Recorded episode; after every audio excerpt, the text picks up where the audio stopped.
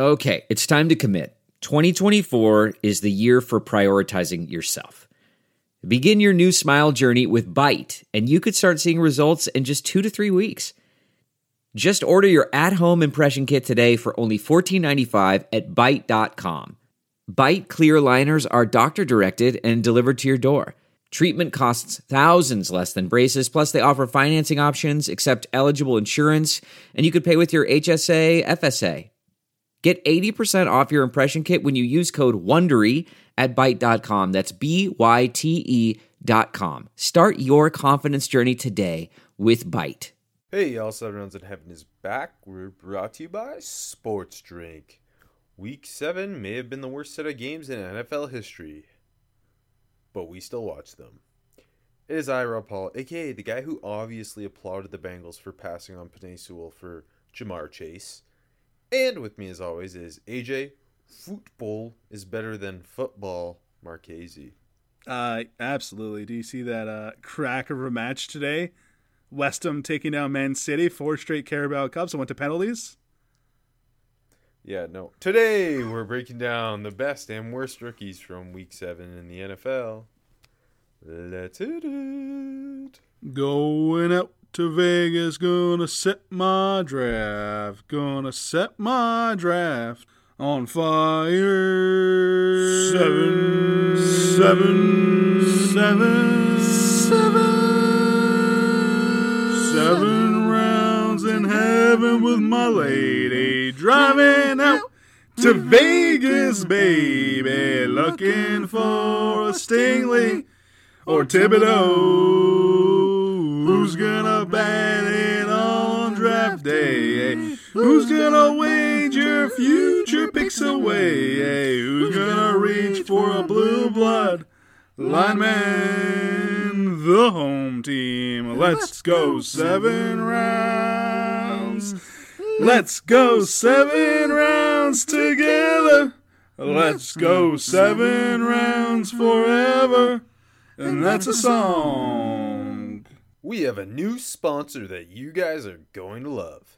SimBull is the stock market for sports that allows you to profit off your sports knowledge. On SimBull, you can trade sports teams like stocks, and every time your team wins, you earn cash.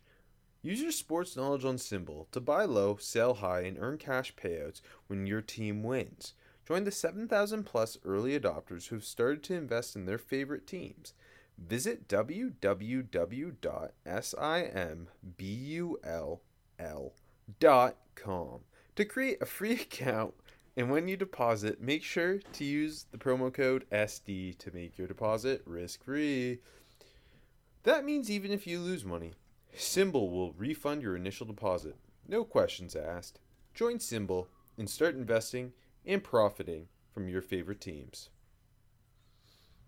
Also, join Spotify Green Room, the live audio only sports talk platform where you can talk to AJ, other fans, athletes, and insiders in real time. AJ's been breaking down a lot of, would you say, Man U soccer matches? Mm, Manchester United soccer matches, yep. Get in on the conversation that you listen to here every day. Share your own experiences and takes on the app. It's your chance to be featured on your favorite team's podcast. I don't know if that's true. That just it says that. I don't quote me Uh, hey, on that. on our Manchester United podcast, where we're breaking down them losing five 0 to Liverpool this this past weekend, um, we're talking about the Manchester Derby coming out, and, and uh, everyone who wants to talk about the Derby can come and join, no problem. Is that like the Kentucky Derby or is it Yeah, different? no, it, it's purely uh, they they run horses around the the pitch. That's cool. Download the Spotify Green Room app free in the iOS App Store, create a profile, link your Twitter, and join the group. And be notified when your favorite hosts go live. Uh, you know who I wish went live this week, KJ? Trevor Lawrence, Yeah, but guess what? He was on a bye week. why this guy was on the bye? I don't know. Urban Meyer, I hope, kept his fingers to himself this weekend. That's that's a big. I think the Jaguars won the bye week just with no new urban news. Do you think like Shad Khan told him he couldn't leave Jacksonville? Yeah, but you can get into a lot of trouble in Jacksonville too. they're coming off. Last week was their first win, right? Mm, yep. It's all blending together in my head. We're at that Yeah, point in the yeah, NFL season. I totally agree. Um, things are trending up. Urban's not doing bad things on his off time, and they won a game. Um, but yeah, no Trevor Lawrence this week, unfortunately. Um, so our first QB on the rookie QB rundown, Zach Wilson, who ended up getting hurt, and he's going to miss a couple weeks. Uh, the Jets had to go to Mike White, who will start again this week against the Bengals, and they traded for Joe Flacco. Lots of fun for Jets fans. What'd you see from Zach Wilson before the injury? Yeah, so knowing obviously going into the rewatch, I knew Wilson was out. So I also got the Mike White breakdown and breaking down every. No, I'm just kidding. Fuck that. No, I will pay you not. To, I don't know I'm if kidding. you're kidding, but no, I I'm kidding. Okay. I'm completely kidding. But I'll give you a little more Zach Wilson since it was only uh he was only six of ten for 51 yards, no touchdowns, no pick. Uh, right off the bat, I think the story of this game was they couldn't protect him. Uh, Myles Bryant sacked him on the opening drive off the off the DB blitz. I think for me. Congrats, man. I think the first two uh, series, speaking of hits, I think got pressure like on every drop back pretty much. Uh, did make a nice play under pressure, avoiding a sack, and like just a little shovel underhand throw to Ty Johnson made a play, picked up the first down. Next set of down, like I'm really breaking this down because there wasn't too much here. Next set of downs had a quick screen, like just dumped over defender again. Lots of defenders in his face. Uh, to guess who showed up? Uh, I'll mention more later because I'm making contact uh, content. Elijah Moore broke a tackle, picked up the first. Was a nice play from him. Um, next first down, they can, or next next third down converted. Easy throw to Ty Johnson. Um, and then the next one was shit. He threw it to like Elijah Moore again, but he was covered and short of the sticks. I don't know why he threw it. Um, there was a couple nice plays before got knocked out of the game. Well, one like right before made a dude miss. Uh, uh, okay, no, sorry. This this is the one where I think he got hurt. Sorry, uh, made a dude miss. Right, got hit low as he was throwing the ball away. Probably should have been a flag. It was like on the sideline. His leg planted. He got twisted weird. He stayed in the game at that point. And then the, the very next play, he extended the play, rolled to his left, made a really nice throw on the sideline to get the first down. And like, okay, are we turning around? And then right after that, three plays in a row, uh, it was the one that knocked him out.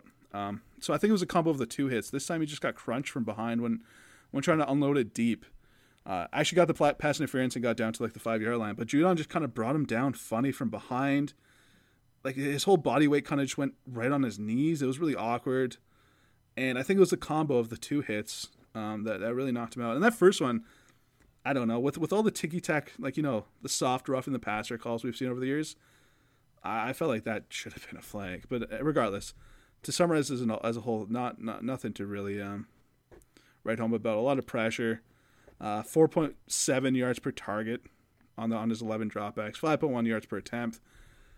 It was really trying to be more of the same from Zach Wilson before the injury. Um, but uh, we saw one nice play, and that's about it. How worried should Jets fans be? Not even obviously this performance was, yeah, I mean, kind of a throwaway performance Yeah. just because there wasn't enough there. But how should how worried should they be about the Jets' offensive line keeping Zach Wilson protected um, in in kind of building that confidence for him going forward? I mean, on our mock draft show yesterday, we uh, we mocked the, the Jets and offensive lineman in the first round. Yeah, and I, feel a lot better about that today because I, I actually didn't watch the game until today.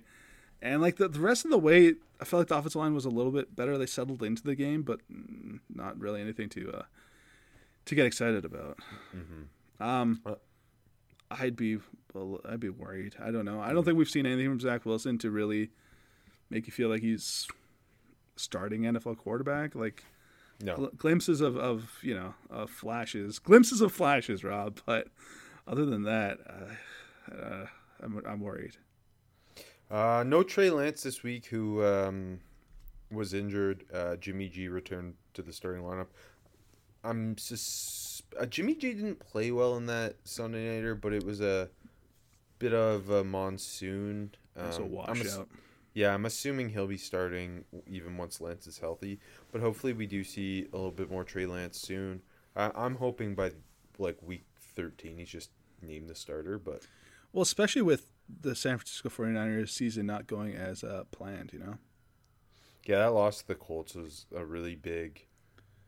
I don't think this this team's gonna make much of a playoff push moment. Uh, yeah, totally agree. Um, but Justin Fields did play. Um, I gave you my son last week. I took him back this week. Uh, it wasn't great, AJ. It wasn't great. Uh, they lost 33 to the Buccaneers. It was never a game. Um, Fields, this I, I think prior to this game, you never felt necessarily that there the bust potential was there for Justin Fields because you more could blame the staff and the play calling, which I think still needs a lot of blame, but this performance was a little more scary. I think he if like you look at the box score, it looks worse than it was.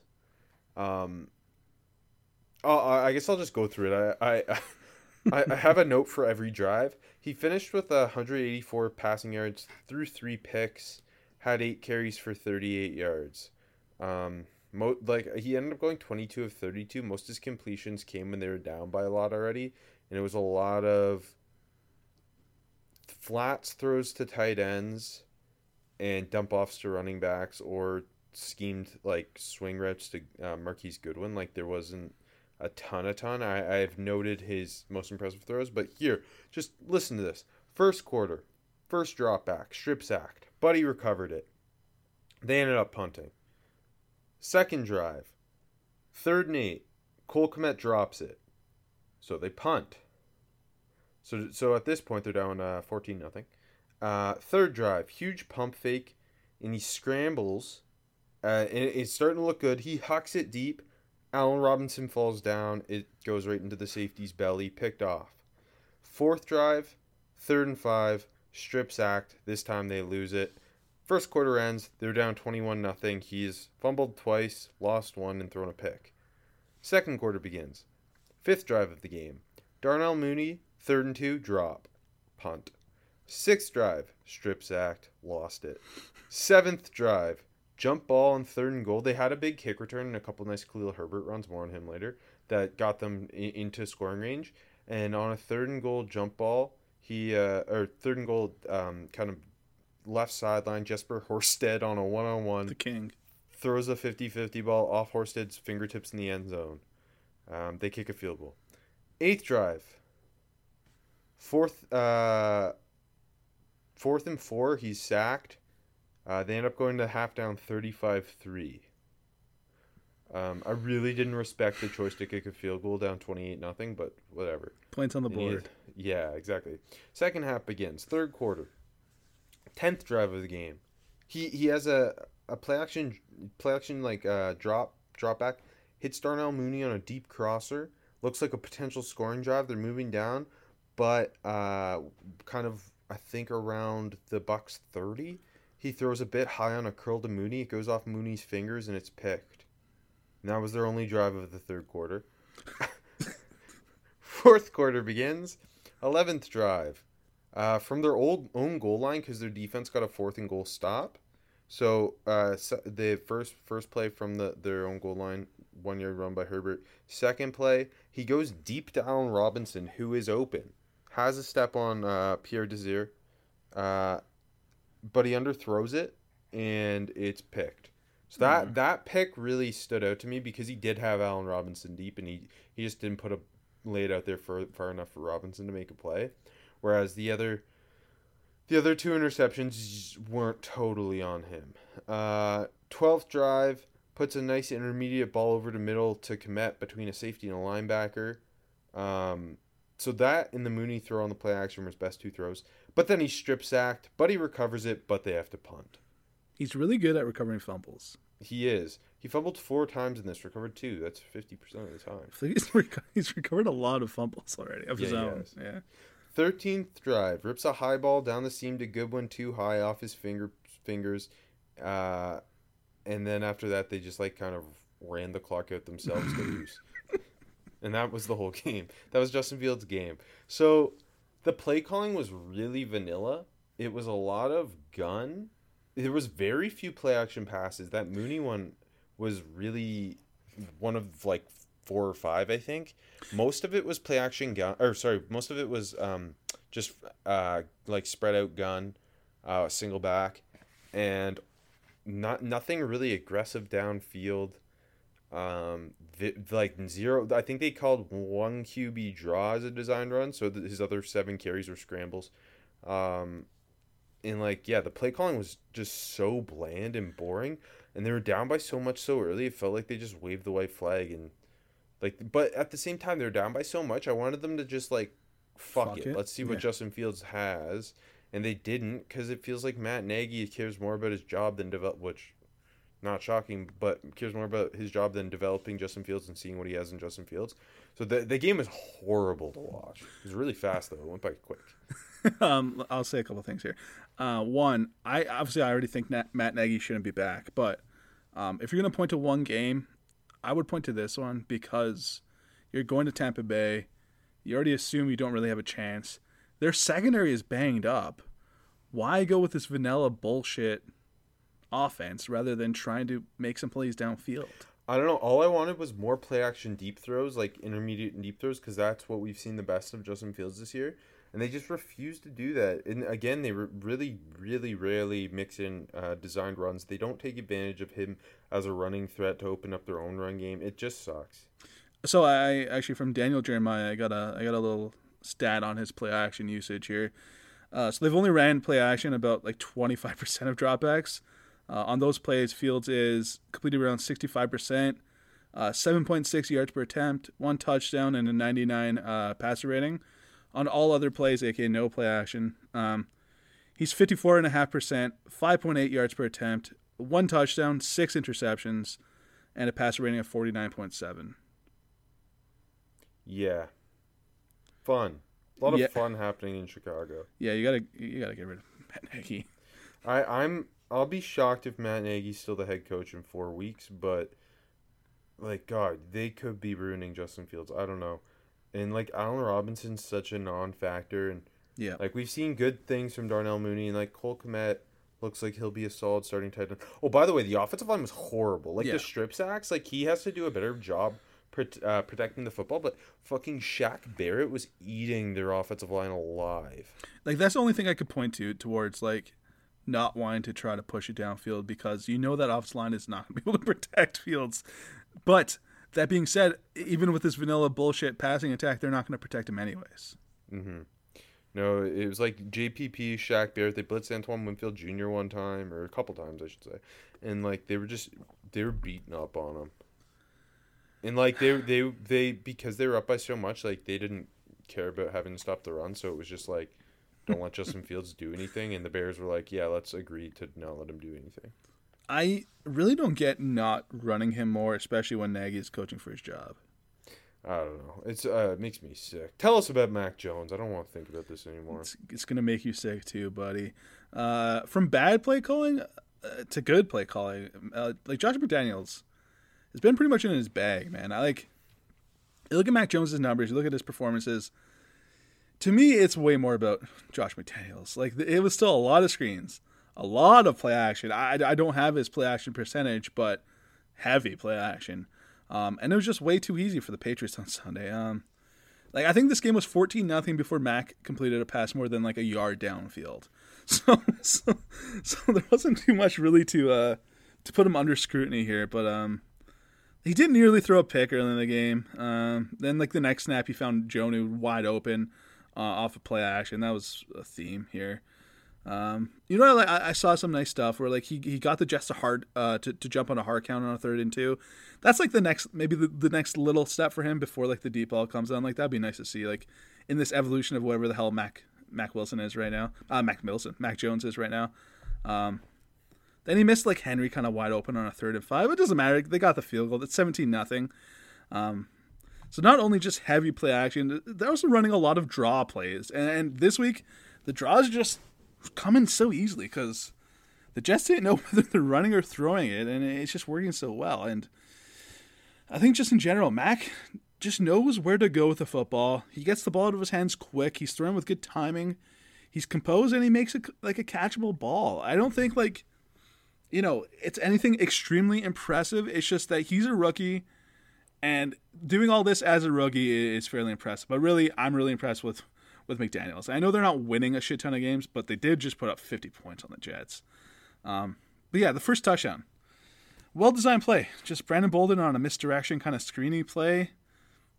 He, he took it in. Um, hit, hit like a couple. I like I like the touch. I've seen some nice touch throws from him. Um, nice touch throw on that same drive before the touchdown. Uh, picked up a third and ten with his legs, which I think you got to give him some credit for. But they're still not really big time throws, and he's not completing anything downfield. He did like on his last throw of the game, uh, hit a wide open Kendrick Bourne downfield, and uh, he got tackled the one, and then from there on out it was Brian Hoyer time. I don't know, like like the second touchdown, he just led Henry in the end zone uh, before he was open, which I guess you can give him some credit. But like he could have waited and made it like a really easy throw for Henry, but Henry had to make like a really nice juggling one-handed catch, and then like I don't know, just a lot of dump offs from the running back. Brandon Bolden was their leading receiver. I don't know. It's it's they're playing. You know, it's working. He's playing well, but it's not. Like there's this weird dichotomy between the way that the media is is pumping Mac Jones up, and where he, what he's really doing. And I think like he's playing well. He's playing well, but it's it's it's not a lot of impressive throws. Is part part of it too? I would think is Zach Wilson, Trey Lance, Yeah. Justin Fields. All three of them have really shown us nothing to this point. None of them. Zach Wilson, the Titans game for a bit had had some moments. Justin Fields had a couple of moments. Yeah. Um, but the three of them have really struggled. Davis Mills, uh, I don't even include him in this conversation.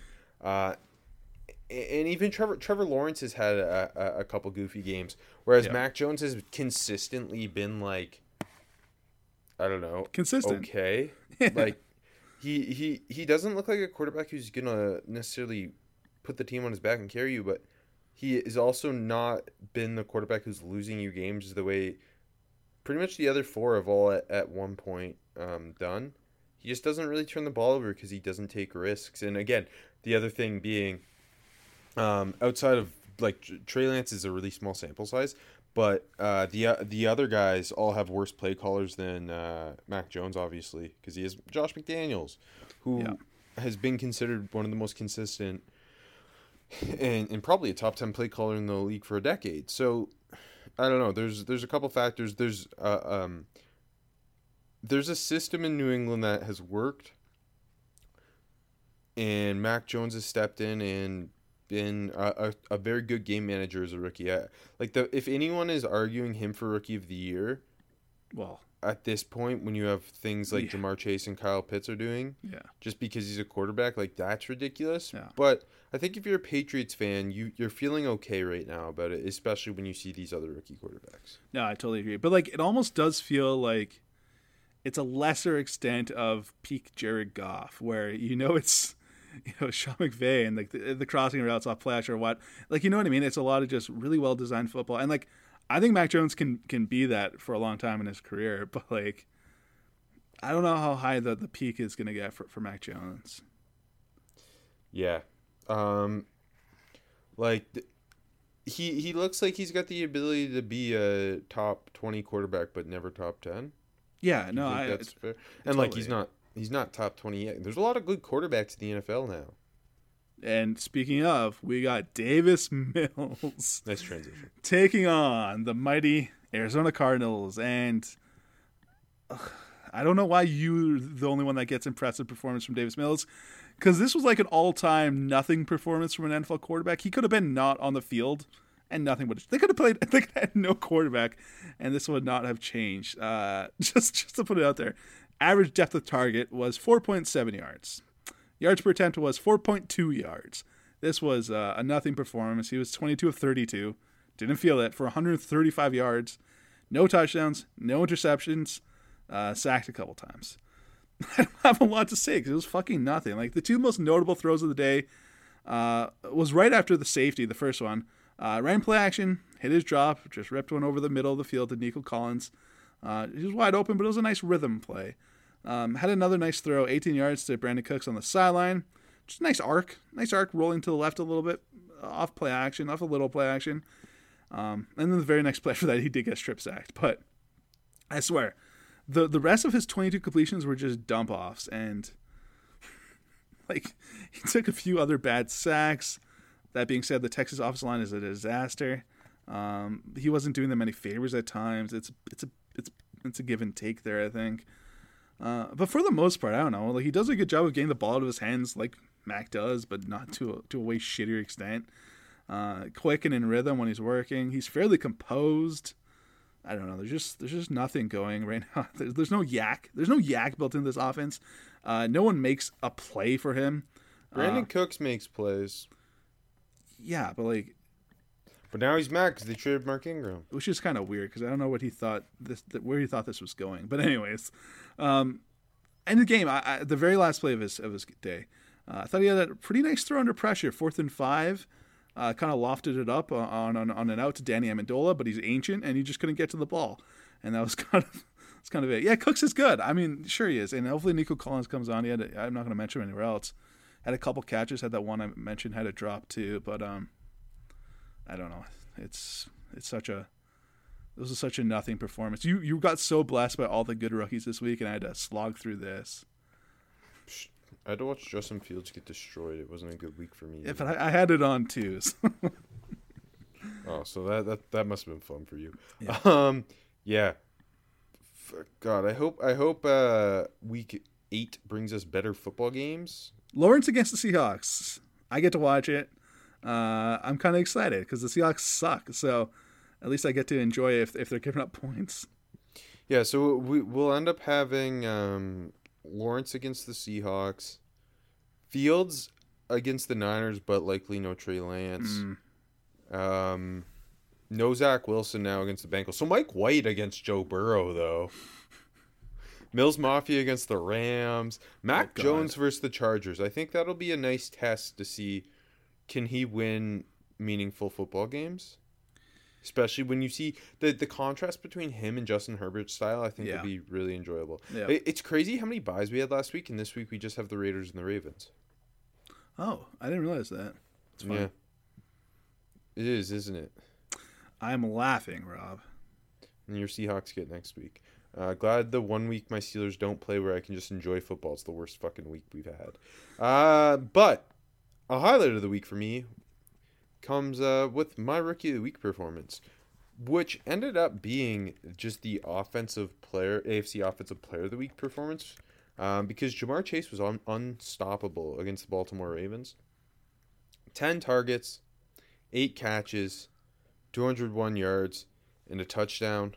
Um, the one that I think stood out the most to me was so this was a close game um, in, deep into the third quarter. Like it was a three point game. Like this was the best game of the day until the Bengals ended up running away with it Yeah. because it was two potential playoff teams going head to head. Um, Burrow drops back, third and two. Uh, Ja'Marr Chase is already having a day, but he runs a, a, a- a quick slant. The ball's even a little behind him. Like it wasn't super on time. He reaches back, grabs it, breaks a tackle, breaks another tackle, spins out, and he just houses it. Uh, like it was would have been like 82 yards ish and it was just ridiculous. And in that moment it immediately reminded me of like what Odell Beckham did at his peak like his ability to break any slant for a house call. Yeah. um the the kind of ability we used to always people used to always say about Jerry Rice like Jerry Rice could turn anything into a touchdown. Um but that one was unbelievable. Uh then on, on top of that um he he like a- after every catch it felt like he was breaking tackles. Uh just before the half they were tied 10-10 and he uh uh, it, they were just past the Ravens 50 and he, he just ran in and just instead of it being like a 10 yard gain or whatever he he like he put Marlon Humphrey like he he created separation with an outside stem as he ate the cushion broke in caught the ball outran Marlon Humphrey and turned what like looked like it should have been like a 10 yard gain into like a 25 yard gain. Um and it's just it, it's really like it's the special plays like that slant that stand out the most that the house call on the slant but it's also these little plays where instead of it being a 10 yard gain he turns it into a 15 yard gain or a 20 yard gain or what whatever it is. It's just he's such an electric player already. Yeah.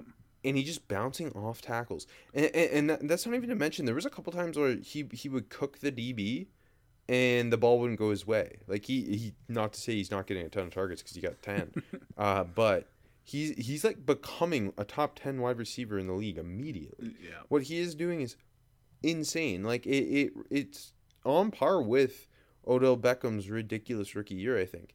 And, and I think I saw a stat that every game this year he's either had 75 or more receiving yards or a, a touchdown. Like he's just be, Mr. Consistent star playmaker. And um, he's on pace for like a ridiculous amount of yards. I forget. I did the math earlier this week, but now I can't remember off the top of my head. I think he's on pace for like eighteen hundred yards.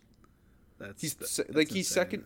He's second in the league behind only only Cooper Kupp uh, in receiving yards, and he has twenty one less catches than Cooper Kupp. He's averaging 21 and a half yards per catch, I think which is I'll- is the most among wide receivers with double digit catches. I also think Cooper Kupp's on pace to break the receiving yards record. He he is.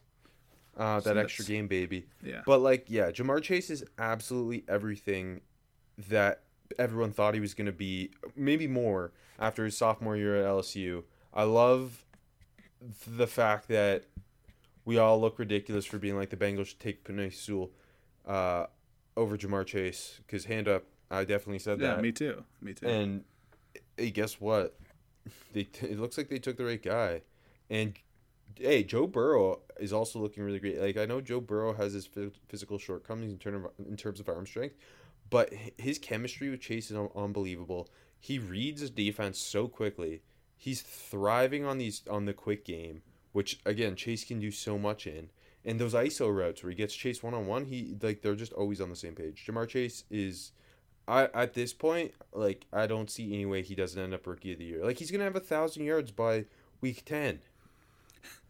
Um, okay, so yes, we are the idiot for uh, saying that Sewell should have been the pick. We obviously egg on our face there, but I don't think either of us bought into that preseason Ja'Marr Chase is a bust talk. So I think we got to give No, the ourselves a bit of a thing, no. Yes. We got to give ourselves look. A lot of people did. I we got to pat bo- ourselves on the back for that at least we both had him as obvious top ten player in the class, but still, Yes. still AJ. He, I mean, someone I saw made the point on Twitter. They're like, funny that the guy who was clearly the best receiver on the LSU national championship team that also had a generational rookie year yeah. Receiver in Justin Jefferson. Funny that he's better than him in the NFL. It's like fuck yeah, you, you know what? Sometimes it is simple, AJ. Yeah. But also respect that Justin Jefferson and Ja'Marr Chase are top ten receiving yards right now. It's pretty wild. Yeah. I mean, you know, there, I there know were- develop those receivers. that, that was the whole point. No, you're right. Um, is there okay? Like, I let's talk a little. Okay, look, I, know felt- your pick is also Ja'Marr Chase for rookie of the week because you're a coward. Yeah, So I'm a, that's what look, we- I'm I'm both a coward and I know one else. Yeah, It gives us. It also gives us more opportunity to spend more time on him because what he's doing is unbelievable in this game. It it was on the road. The Yeah. Bengals don't go into Baltimore and win. Zac Taylor doesn't go into Baltimore and win. Fucking Ja'Marr Chase and Joe Burrow just did. This is a different Bengals team. It, it has a different vibe, and it's not even just like Chase. Defense Burrow. is playing well, man. The defense is playing well. CJ Uzomah keeps running wide open. Yeah. Um, uh, Joe Mixon, they, they didn't run the ball a ton, a ton until, until the second half, but Joe Mixon looked great. Samaje P. Ryan, it's the Oklahoma running back duo. They're back. The Bengals have the secret. You just get college teammates together and they thrive. The offensive line played a, a, a very good game, too. Like the Baltimore Ravens defense, I don't think is very good. that that's an interesting conversation, but conversation for another time. Um, okay, two two two things here. Is there anything that Chase isn't doing phenomenally right now? Like even the route running, I think from watching him, has been great. Yeah, like I, I, was just focusing on him a, a, a lot throughout the Yeah. game, and like his his release, like he he's got like a Davante Adams esque, just ridiculous release repertoire. Like not necessarily to that level because Davante Adams is the best in the game at that, yeah. but like Similar body That- types too. yeah, yeah, yeah. In terms of like not power forward receivers, but well built Yeah. six one ish Stout. receivers Yeah. yeah stout for their yeah um but yeah like that the the route running the release the YAC the like the ability to just fucking turn anything into a touchdown i don't know he's so electric One other thing I want to ask you: uh, How much credit does Zac Taylor deserve How much I is have, he doing? I well? have no idea. I still, I still not even sure what Zac Taylor sounds like. I can't speak on Zac Taylor. I don't know. He's like he's basically like if you like printed a picture of Sean McVay ten thousand times and the ink is running low and the last image is Zac Taylor. I'm pretty sure that's what he looks like. That sounds about right. Okay. Do you want to get defensive rookie of the week? Yeah. So in a week full of absolute blowouts across the board in the NFL, uh, I didn't have a star. Uh, so I wanted to give someone credit for being the only player on a defense that he did not roll over and die in a blowout. Uh, he's been more down than up, and I want to give credit to Nick Bolton because he had 15 tackles and four TFLs. But weren't their linebackers horrible in that game though? I'll get there in a sec. He wasn't. He was bad. he- He's bad against the pass, but I'll get there in a second. Um, but they played him much, much more at Mike this week, and I think it paid off in the run. And yeah, like I said, it was Derrick Henry and the Titans. Both have 15 tackles, four TFLs. You can't, regardless, you can't you can't smug at four TFLs. Derrick Henry only had three point yards per carry, and I mean, uh, 3.0, I should say. And yeah, I mean, they didn't need to rely on him, but Nick Bolton was still a huge reason why that he wasn't getting t- uh, too much going on the ground, and it was just for him zero hesitation trigger downhill, and I think what you got to do against Derrick Henry, but it's easier than said than done, uh, stopping him before he gets started. Uh, one of the TFLs came at the goal line. They, they almost like he had a bunch of T, all four TFLs kind of looked identical, where he's just finding the hole, triggering downfield, getting to Henry before he's really moving. Um, made it made a few tackles on short throws too. He played uh, like an outstanding game uh, for everything that was in front of him. Um, still a pretty big mess in coverage. Still a pretty big mess. Uh, PFF had him giving up five catches on six targets for 48. I, I think even like they updated the numbers, it might have been worse. But regardless, he needs to do better. Um, but that being said, no one on this Chiefs defense is really showing up at all. So to put this kind of performance in against Derrick Henry in a game that felt like it was over quickly, he deserves some props, and he's got to figure out the, the pass coverage. But the whole defense does. My main takeaway here is like you just didn't really have a ton of options. No, but I mean that's still like four TFLs against Derrick. Henry. I think that's that's still Yeah. something to give him credit for. Yeah, it's Brandon Spikes. Noted. Love that. um, I don't know. Maybe I, I'd like. I was just blessed this week. Thank you, football gods. The week sucked, but I got all the good rookies. Uh, my defensive rookie of the week is Azeez Ojulari, hmm um, which I'll talk about the rookie he killed uh, in a bit. But uh, Ojulari was unbelievable, especially in the second half. The the, the game was five three for most of the for, for a good chunk of the game. It was electric. You know it's a bad Sunday when we got multiple safeties going on. Mm-hmm. It was five three for a good chunk of the game, but then the Giants started to run away with it. And when they got up and it was clear the the Panthers would have to throw, Azeez Ojulari really pinned his ears back, and I, I it felt like they were playing him more too.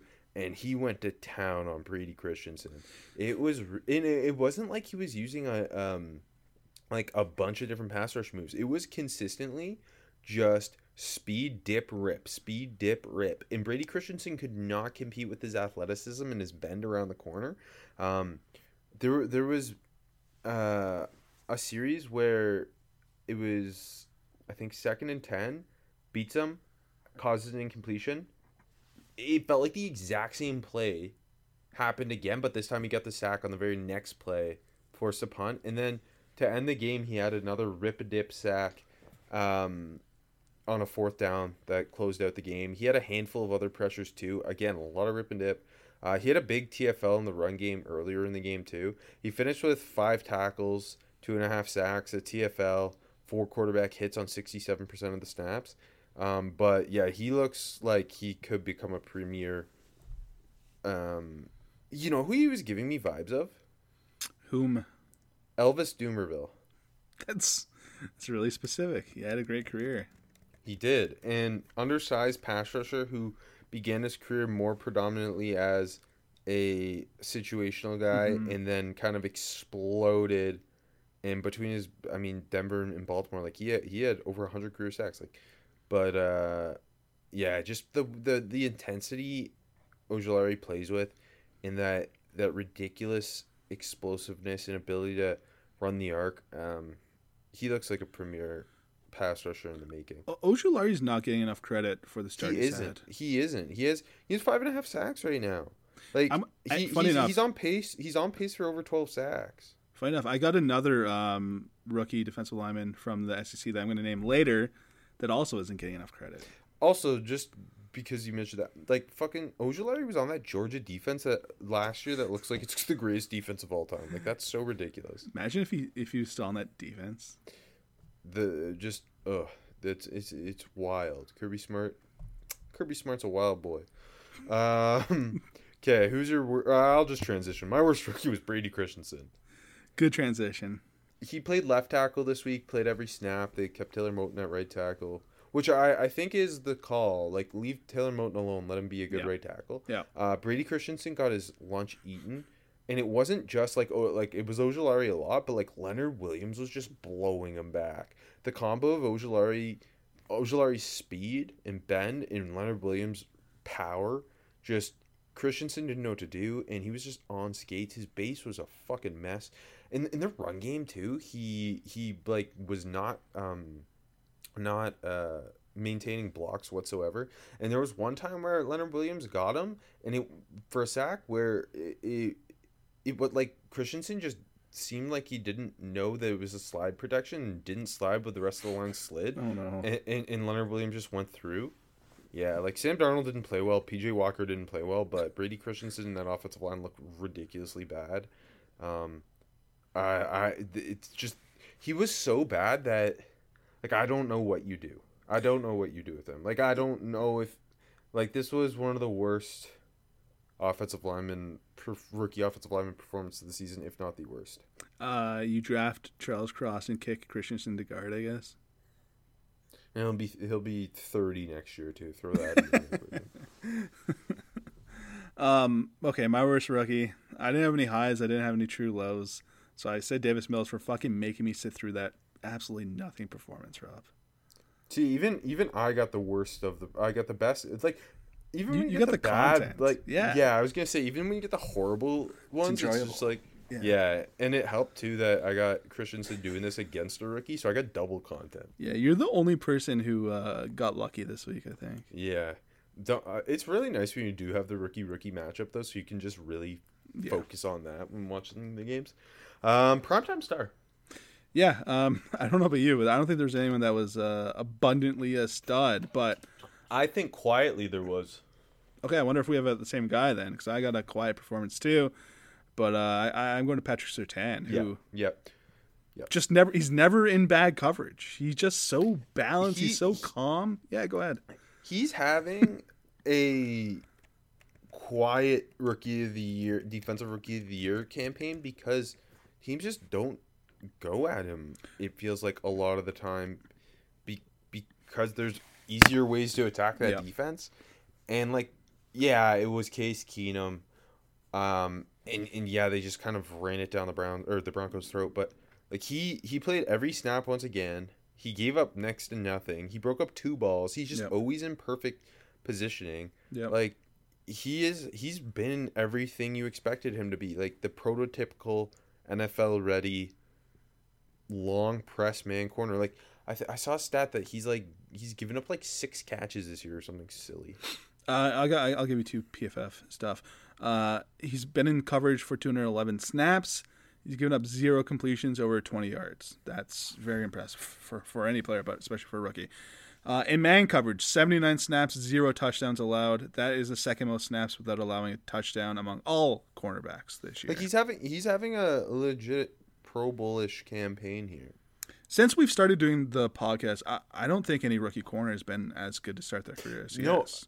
he hasn't had a negative performance and for the most part he's quietly having great performances and i feel like we're always he might have been rookie of the week one time Yeah. but like i don't know it's just it's so quiet and um like but what again it, should, that shouldn't take away from how good he has been It's also so impressive that he didn't start the year as corner one, and he just worked his way to this to, in a secondary that looked really talented on paper.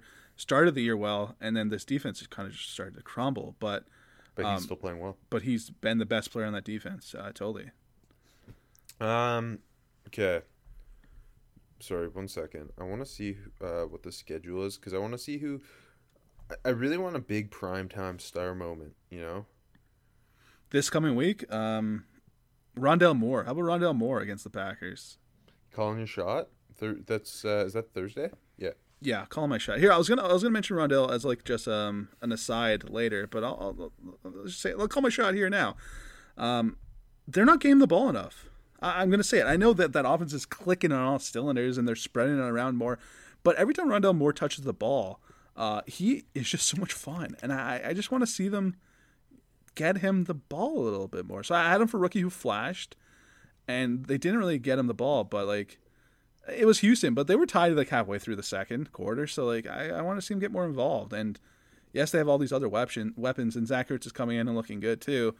Um, but get more creative with Rondale Moore. I, I don't know. I want to. So against the Packers, yes, they're shorthanded with with those wide receivers out. I want to see uh, I want to see Rondale Moore get some get some good touches. It's pretty wild that through seven uh, weeks, the Cardinals have three receivers with over 400 Yeah.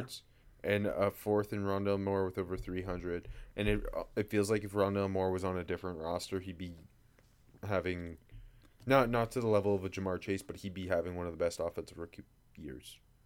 Yeah, no, to- absolutely. And I mean, he's found a good home though because they like when they do get him going, they're using him really fun, and he's got a mm-hmm. really good chemistry with Kyler Murray. But I just want to see more of it. Pay my man Christian Kirk someone. Yeah, no, for sure. He's been he's been great this year too. Who's your uh who who you calling the shot for?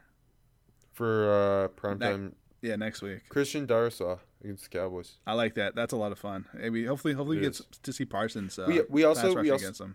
We also get both our defensive rookie of the weeks this week on Monday Night Football, Azeez and uh, Nick Bolton.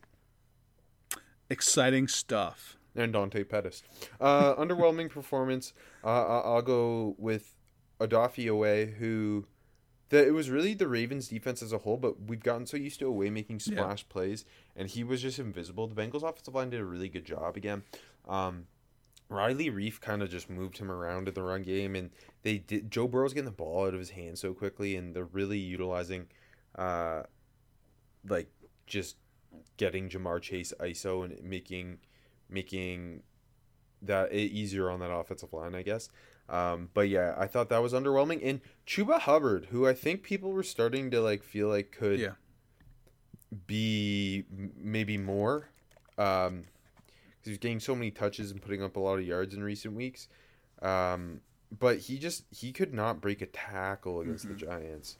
Uh, that no, the uh, the offensive line was terrible. I said that already, and he looks like he's he's gonna be a good backup running back. I just don't I don't want to jump the gun and, and say like this guy could be cons- a consistent starter in the league. I think he he's a a worthwhile backup. He, he looked good. Um, he had one drop, but like they they're doing a good job getting him the ball as a pass catcher in space. But I think he's found a really good home. You know. if Christian McCaffrey can stay healthy and they can the Panthers can learn not to give 100% of the snaps to McCaffrey if it if it could be more of a a 60-40 split to keep McCaffrey healthy I think this will be a, a good fit for Yeah, no, agree with you. Uh, I'll give you one name who might be the best rookie guard so far. So I I think that's why expectations are high. Uh, I think I kind of mentioned him last week for underwhelming with Creed Humphrey, his his his running mate here. Uh, but consider all things considered, Humphrey looked kind of fine on that offensive line, but the rest of the offensive line was bad. But specifically, Trey Smith really struggled against the Titans. Uh, the offensive line as a whole gave up a fucking shit ton of pressure. Honestly, PFF said 31. I wasn't sure if that was a misprint because that seemed like way too much. But watching the game, it, it almost seems right. So I, I don't even know. Four sacks, nine QB hits. It was a abject disaster for the Kansas City Chiefs. I don't know what's going on with the Chiefs. I, I honestly don't. But Trey Smith alone uh, allowed five pressures himself, two sacks. That was both worst of the group um, in both, both stats. Uh, and running the ball wasn't really a thing for Casey in this game because they got behind.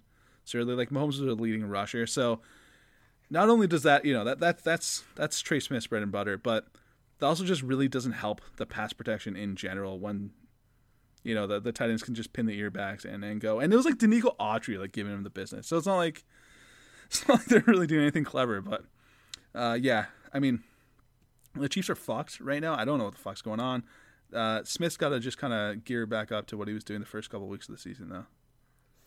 Um yeah the the Chiefs team just seems like in a uh, to be in a funk in general Yeah, I, I don't I don't understand. I, I I had no idea what happened on Sunday. Like that was the worst performance from the Chiefs in a long time. It was so strange. Um. Okay. For looks like a hit because we we should start splitting up Kyle Pitts and Ja'Marr Chase games. I shouldn't get both. You know. So I just I didn't know where to put Kyle Pitts because he should have been an offensive rookie of the week candidate, but Ja'Marr Chase had 200 yards. Kyle Pitts had eight targets, seven catches, 163 yards. The the London breakout game, I think, did a lot for instilling confidence in Pitts from Matt Ryan. Yep. Like, and I I, I don't think it's gonna slow down. Um, they were using him all over the place. He was playing uh, out wide. He he was he was playing in the slot. Um, just the Dolphins couldn't handle the the length and the speed and like you can't put a linebacker on him. You because he's just gonna burn them. You can't put a corner or a safety really on him because he's too big. Like it, it, it was it was kind of goofy uh how, just how open he's consistently getting. He the one, one thing too was he was using his size really well to create separation. Like he was playing physical football which i think if you were to worry about one thing about him coming uh, as a generational talent at tight end coming out would have been he's he was a little wiry like how would he handle the the NFL size and strength? But he was bullying like he like the, the Dolphins were putting Eric Rowe on him a lot um and he was like bullying Eric Rowe uh he had down the sideline uh he lined up this was his best play of the game he he lined up um out wide with Rowe one on one and I guess the thought process of playing Rowe on him is Rowe is like a safety corner hybrid with size Yeah. but he's not good so I don't know but uh, and, and Matt Ryan just saw the one on one, threw it up deep. Rowe was was was was holding Kyle Pitts' inside arm, and he hauled it in with his outside arm one handed, and like that really just it was it was Kyle Pitts at Florida all over again. And I mean they're playing they're In playing in Miami, so Yeah. it made sense, but it was just glorious. Like Pitt, Pitts was basically looked like Julio Jones because they were playing him out wide so Mhm. much. And why not when you have a Hayden Hurst and a Lee Smith as your tight end one and two? Like play And Kyle no Pitts outside. receivers. Yeah. Oh, Calvin Ridley. Well, Um, you know, outside of Ridley. Yeah. uh, Russell Gage. Uh, Sure. More on Russell Gage cooked. Uh, but like Gage is your speed guy. Ridley's a ridiculous route runner. Kyle Pitts is your power forward receiver. Like they they're just like he was running just open as a wide receiver. It was great. Um, he's he is awesome. Th- those are my like I think the two most exciting pa- rookie pass catchers in a long time. Like and, and the other thing is Pitts had a bit of a slow start. Pitts is on pace. First of all, he's third in the league in receiving yards among tight ends, and he's on pace for over thirteen hundred yards now. Like he's doing everything that all those Yeah. colossal expectations set and said he would do. Yeah, and I do totally think the big, maybe not the big change, but like one of the one of the big parts of the breakout is lining him out uh, up outside. They weren't doing it early in the season, Mm-mm. and I didn't know why. And I kind of, you know, we talked about him. We, we talk about him pretty much every week, and um, that was a that was a frustrating thing for me. And like a lot of it was slot, some inline stuff, but now they finally figured it out to, to put them out wide at times. And yeah, I, I think it's it's coming together. And I agree with you. I don't think it's going to slow down. Um, who looks like a hit for you? So this is the person I alluded to earlier, uh, the SEC defensive lineman, uh, who I think is the New England Patriots' best rookie, and that's Christian Barmore. Uh, for the first time this year, Barmore led the Patriots' defensive line in snaps against the Jets. Played sixty six percent. They moved him like all over the all over the front. Played some three, played some one, played some nose, and he's just been really productive for them. Um, yes, it's the Jets offensive line, and this is another rookie on rookie matchup at times. Uh, but he had four pressures, two quarterback hits uh, on the day. One play, he, he cooked AVT on a stunt for a pressure on Wilson early. Kind of, I don't know if they gave him the, the QB hit on this one, but he, he did kind of get his ankle as, as Wilson kind of threw the ball away. Uh, right before half, though, created another sack where um, he got to White and really made the play, and then he kind of just ran him into the arms of uh, another defender.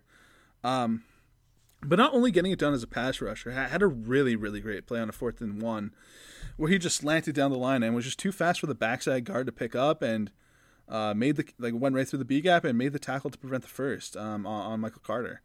Um, had a few other like backside hustle stops, just really impressive with his motor his size, his athleticism.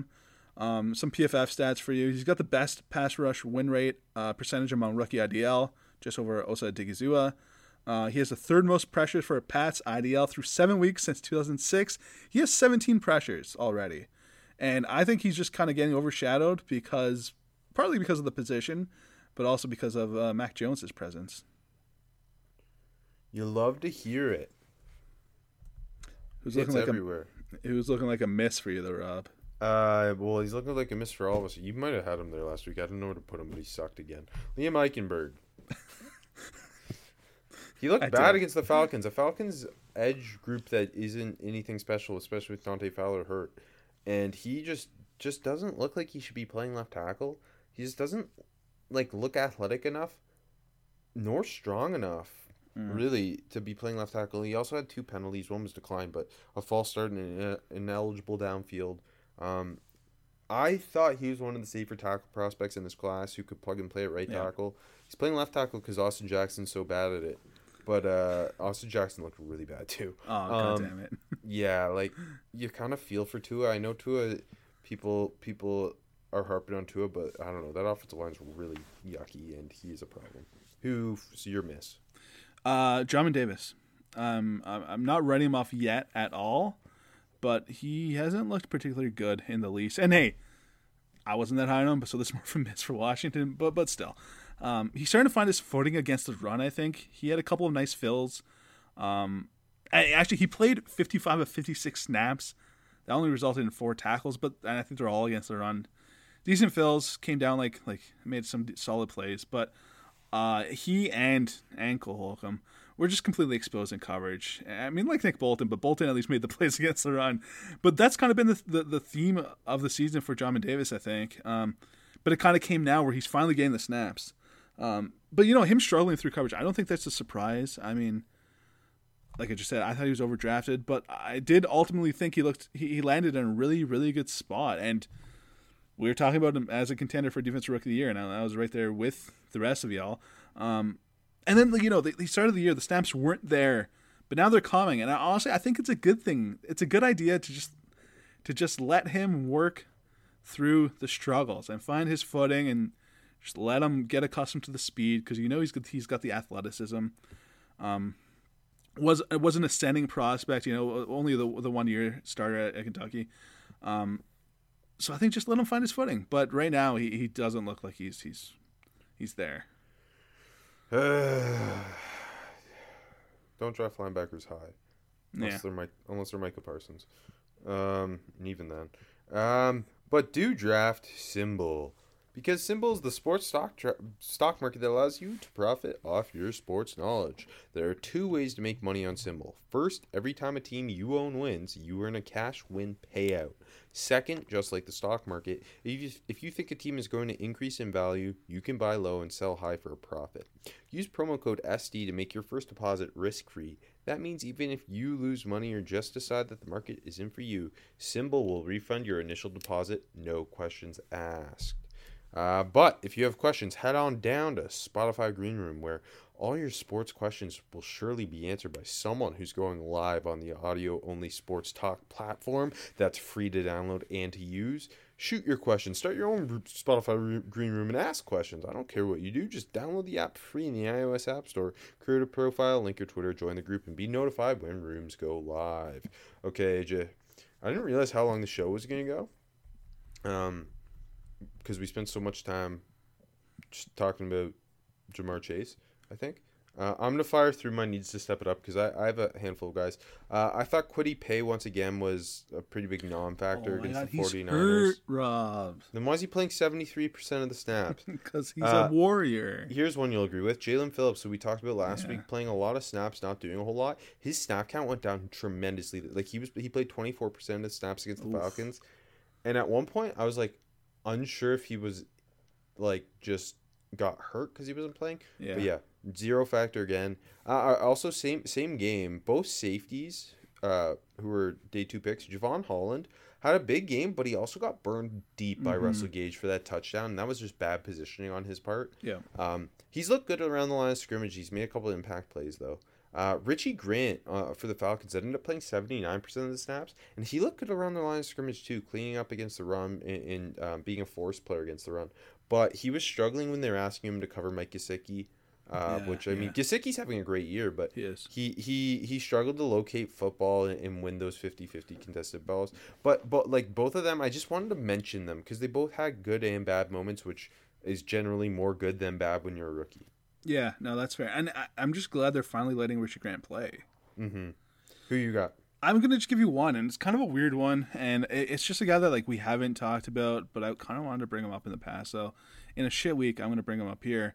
Um, Anthony Schwartz, because there's like lots of opportunity in that that group of receivers right now. Uh, his usage has been like a bit hit and miss in terms of like there were stretches uh, uh, in games or of games where they like they kept trying to get him the ball, and then it seems like they forgot that like, he's even on the team for other stretches, and that was really like all week one where like they they tried to give him the ball a lot, and then they went away from it, and the- last couple weeks they've been trying to mix him in a bit. Um, but they, he really hasn't give them a reason to remember him. Like he's got on the season seven catches on 15 targets, 102 yards, 69 of those yards from week one, and uh, three carries for 12 yards. And his last two carries in the last two weeks went for negative yards, and he had one rush for 17 yards in week one. So it's like I I don't know if you remember week one uh, against the Chiefs, where they they really tried to get him the ball, and it was like I'm surprised, but okay, it was like interesting. And then they kind of went away, and it's he's still playing like around 40 snap 40 percent snaps a game. Um, so nothing crazy, but like with the, you know, I mean Landry's back, but still with all the injuries at wide receiver and over the course of the season so far, and like no real effective Browns passing him, obviously with Keenum in there now, especially. But um, it would just be really nice to see the Browns kind of go back to that week one idea, maybe not as heavy, but try to get him going with some design stuff. You know, I, I, they they completely went away from it and They're starting, but I don't know. It, it feels like when you drafted Anthony Schwartz, you had to have a plan. They kind of had one in week one, and then it disappeared. You, you know what I mean? Um, my not ready to play is undrafted rookie Jerry Jacobs for the Lions, who Come on, had his moments. he does right. It's just not ready to play in terms of not ready to match up with Cooper Kupp, which I think is a fair statement. Um, he also gave up a touchdown to Van Jefferson. He also had a nice pass uh, breakup um, when covering Kupp. And he had a TFL. Like uh, Jerry Jacobs is going to be a, a, a good player to have on your roster. It's just unfair to him that he has to handle these these matchups right now. It's like it's him and like and AJ Parker. It's like I got I got more. Uh, uh, AJ Parker's going to be my best undrafted rookie. let's respect that so. Because I think AJ Parker's got some legit talent to be Yeah. an NFL nickel. He he had a sweet. I might as well talk about him now. Yeah. He had a sweet pass breakup, uh, covering Higbee, I think, and he looked good lining up over the slots. He he Yeah. also like he gave up a couple to to Woods in, in, in Kupp too, but who wouldn't in that situation? Like both of those guys are NFL rosterable players. Yeah, no, it's cool that they're just letting them play their way through it. You know, like throwing them into the fire. And you know, it's been due to some injuries, but uh, obviously Jeff Okudah first and foremost. But throwing them in the fire and like just saying, "Fuck it, let find your footing." We suck. Who cares? Uh, bite some kneecaps, and they're not like they're giving up plays, but they're not playing as bad as they should be. You know what I mean? Um, okay, I got a funky one. I just want to bring him up because he saw his first action this season, and it's Dillon Radunz, who, uh, after like Taylor Lewan's injury, they signed Bobby Hart off the street, and rather than give Radunz the look at tackle, they've been starting Bobby Hart. Uh, so that's right off the bat is kind of a funky thing. And again, okay, so maybe you like him better at guard. So in this game, uh, both Roger Saffold and Nate Davis got banged up in different intervals. So Radunz uh, ended up filling in for both of them. 22 snaps in total. Looked all right, honestly. I I don't think it was bad. There's a lot of run blocking because they had the lead, but it didn't look bad at all, run blocking. Uh, pass protecting, I think it needs a lot of work for sure, but um, I wanted to bring this up because this is more so like Tennessee, like, it just feels like they don't trust him at all, really, right? So, like, they don't think he's ready to play, apparently. Um, because they don't trust him, but then they also want him to, to fill in at both guard spots. And I know he struggled in the preseason and he hasn't been good, but it it feels like they, they're dealing with this poorly. So I kind of wanted to bring this up because I wanted to hear what your thoughts are on that. On what they should do with Radunz. Yeah, and how they're handling this so far. All right. Well, they're playing so well that I don't. I don't know. Yeah. Like the did anyone think they would beat the Bills? At one point this year, I thought they were a fraud team. Now they've beaten the Bills and the Chiefs. They're weird. They're a weird team. Like I think right now, you want to like Dillon Radunz to be your everyman Yeah. fill in spot up across the offensive line because I But- I think he's a better fit for guard. But I do th- think he he's probably their future starting right tackle. Yeah, but that's why it's kind of weird that he didn't get first kick of the can at left tackle. Like they just signed Bobby Hart and put him there. I don't know if that's a confident like you don't want to throw the rookie in there and Maybe plus I mean what do you mean Bobby Hart started a ton of games in the league. he looked. Tell me I'm wrong. I'm not wrong. um, okay, rook, rookies who uh, better say best day three rookie. I'll, I'll throw two rookie uh, day three rookie running backs at you who both ran for over or for hundred yards Yeah, uh, in losing too. efforts. Is yours Elijah Mitchell? Yeah, it's Elijah Mitchell. Okay, him and Khalil Herbert, who are both Shanahan esque type running backs with that one cut style. Yeah. Herbert did it again too, and again they got down by so much that like he was running into pretty light boxes, but like he looks really good. He just runs with a purpose. Yeah. He sees that cutback lane, and he hits it, and, and he's he he doesn't he's not breaking off huge runs or anything, but it's like consistent Mhm. four, seven, ten, like. It's a good back. And, and Elijah Mitchell is doing a very similar thing for the 49ers. Yeah, uh, two missed tackles, 60 yards after contact. That's impressive. Um, 107 and 18. It is very similar to, to, to that. And like I said a couple weeks ago, I think he's better than Trey Sermon, at least right now. I think I think he's he's uh, like as long as he stays healthy, that's his job. Yeah, no, I totally agree. And it totally is. He's, I mean, not only is he with a shanty, but like he's very, very shanty. Mm-hmm. Uh, they've both been so great. I mean, it's it's like it sucks that Montgomery went down, and obviously I love Tarik Cohen, so it sucks that he's missed like the Mm-hmm. last two seasons. But really fun that we've gotten to see Khalil Herbert thrive immediately. Um, rookies who flashed. I'll give you two receivers. Oh wait, you have to do your UDFA. I don't have a UDFA. I didn't was- think so Yeah. because it's just a rotation of whether whoever gets the Lions Parker game has one. Um, Rookies who flashed. Uh, both Jaylen Waddle and Rashod Bateman. Uh, Waddle again, just really consistent go-to guy underneath for um, for Tua. It's a lot of RPOs to Gesicki over Yeah. the middle, or, or Waddle on like quick slant, or quick outs to Waddle. He ended up with eight targets, seven catches for eighty-three yards. Nothing big. It was just like eleven yard ga- gains. Yeah. I really hope they unleash him as a as a big play guy eventually, but I think that offense isn't there yet. My other one, Rashod Bateman had another nice performance. Uh, they lost, but three catches for 80 yards. Um, the first catch was um, a uh, just a, a kind of a sit down in in the open hole of the zone off a play action, or no, no, it was an RPO, but he sat down and found space, picked up like 15 yards. Um, and he, he he looks fast, which I think is a big big thing. And and the other the his other big play was um, they lined him up outside, a crosser. Lamar made a nice scramble throw, and he was wide open behind the secondary and picked up a huge chunk of yards. Um, last week it was him converting third downs for first downs, and this week it was big plays. Uh, he he his his final catch. He had six targets, but the first couple were like missed throws. Um, his final catch was another kind of cross route at the slot where he just outran. They, they had Logan Wilson on him. He just kind of outran him and picked up first down. But yeah, he looked great. I love Logan Wilson. Um, this Ravens offense with obviously Hollywood Brown, yeah, he's got some of these, these terrible drops, but making awesome plays as well. And Bateman coming uh, coming in healthy and catching on quick.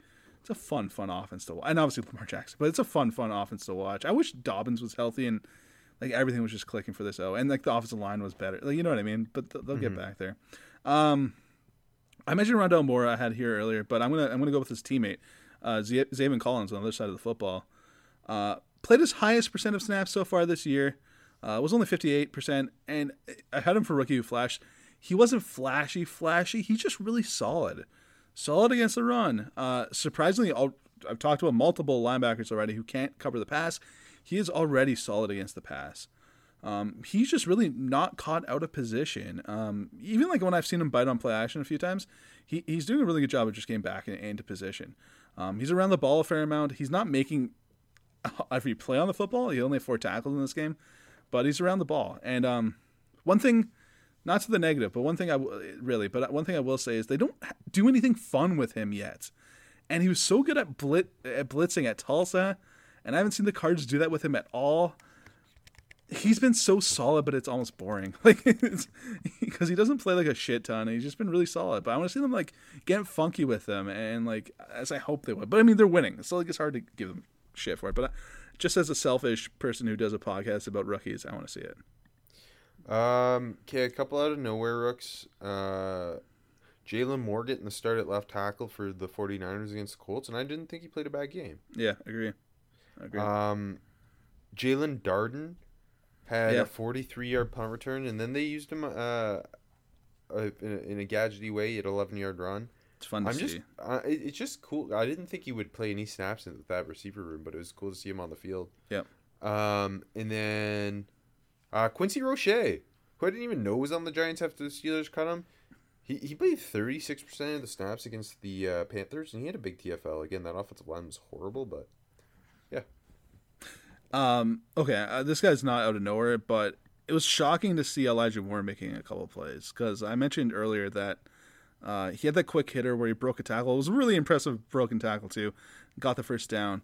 Uh, then he had a rushing touchdown. That's what I really wanted to talk about. He had a rushing touchdown, 17 yards on a really neatly designed reverse play where they kind of tossed it back to him. Then just lots of space, turned on some wheels, followed his blocks, got into the end zone it really like it wasn't a lot, but it, it, felt like maybe this is the game where he starts finding his footing. And that offense is a disaster um, from top to bottom. But they really got to do more of this stuff and get Elijah Moore going because the two times that he had the ball in his hands in this game, he looked dangerous, and I just want to see more of it.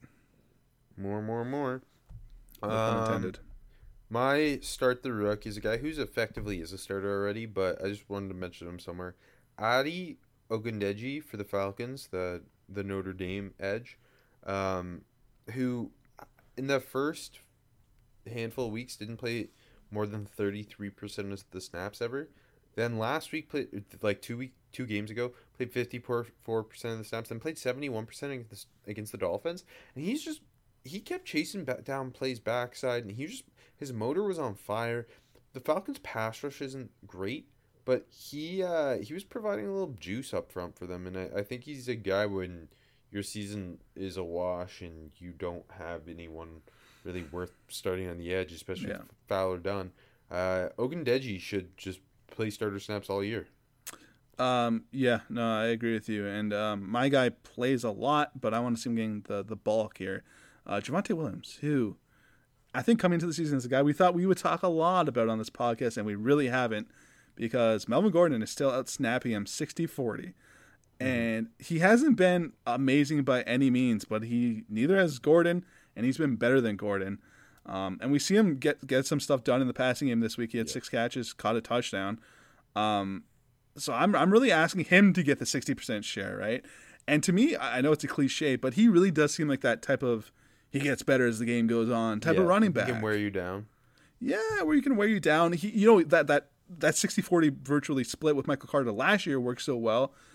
So you don't have to erase Gordon's presence in this offense. Just give him that 60. And maybe we're just waiting just to see 50 it. 50 even. Or just even, Give yeah. him, uh, more even. touches is really all you're pleading for at this point. Exactly. Especially when they got nothing going in the passing game.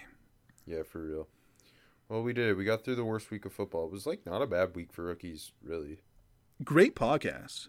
This, honestly, we did the most we could with the content the NFL gave us. I heard fans of the show were wondering if we weren't going to hit an hour tonight. So I'll just say that. But we did it.